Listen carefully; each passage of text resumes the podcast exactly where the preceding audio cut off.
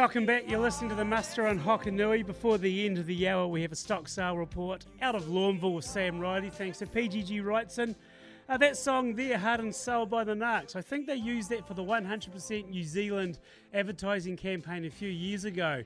And um, very successful campaign as well. So uh, just shows you when you get the right music and you mix it in with a um, advertising campaign, how things can definitely work in your favour. Uh, Andrew Welsh now uh, from Tefrom, of course, Twin Farm Genetics, long range forecast sponsors here on the muster as well as Hokonui. G'day Snow, how's things? Yeah, taking along really great up here in the Waimea Valley, Andy, thanks. You talk about 100% New Zealand, where you are at the moment, up a hill mustering. Doesn't get any more Kiwi quintessential than that.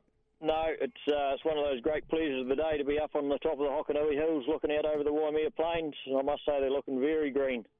Uh, see, it's fantastic to see. A bit of cloud and, um, yeah, the odd wee skiffy shower coming through, but it's a great place to be today. How's the tucker looking up on the hills? Is it normally a bit more, bit more rough than general, I suppose?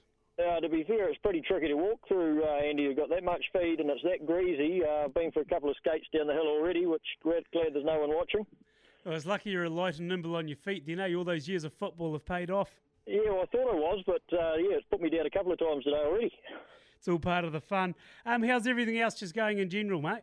Yeah, no, good. Um, I think that uh, we're getting close to weaning. We'll be weaning the studs on Friday and then uh, get into the commercials down the flats next week. But I think looking at them that they're just not quite as good as other years. I think they're just lacking this bit of sunshine.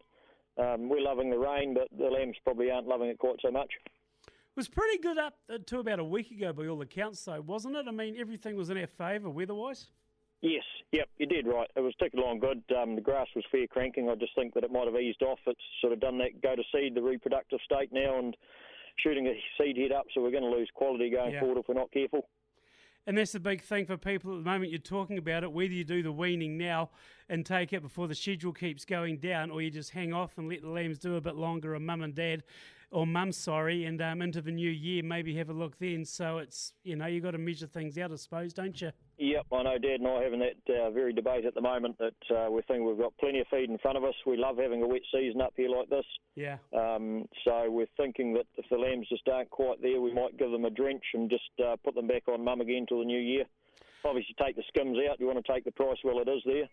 Um, but yeah, we might just let the let the chunk of them go, not go into them too deep, and hope for better things in the new year. Tractor work, how's that gone?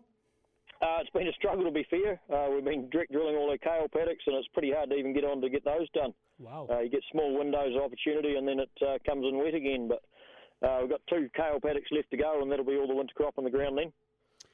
Um, yeah, you sound as though you've had quite a bit of rain there in the last week. How much do you reckon you've had?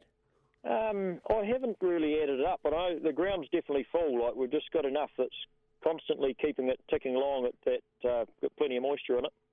Do you think your rainfall's behind for la- for this year compared to where we were in autumn? We remember what it was like back in March, April, and the situation we were faced with.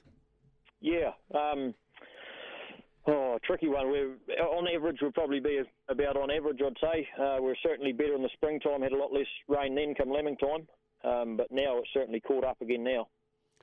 Uh, now, Tefrom, of course, Twin Farm Genetics, you're in the ram selling season too. How's things going there?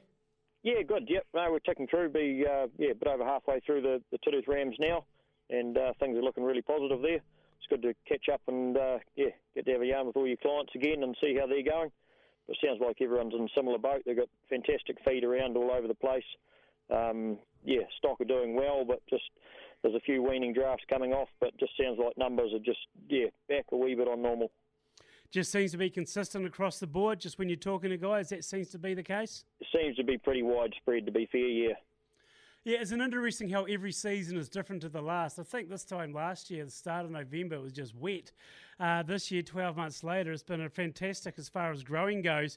But as we go into December now, it's real bums rush to get everything done before the fat man's down the chimney. Yeah, you did right. Yeah, I know. Once you get into December, you seem to have a, a job on almost every day till that uh, that deadline of Christmas.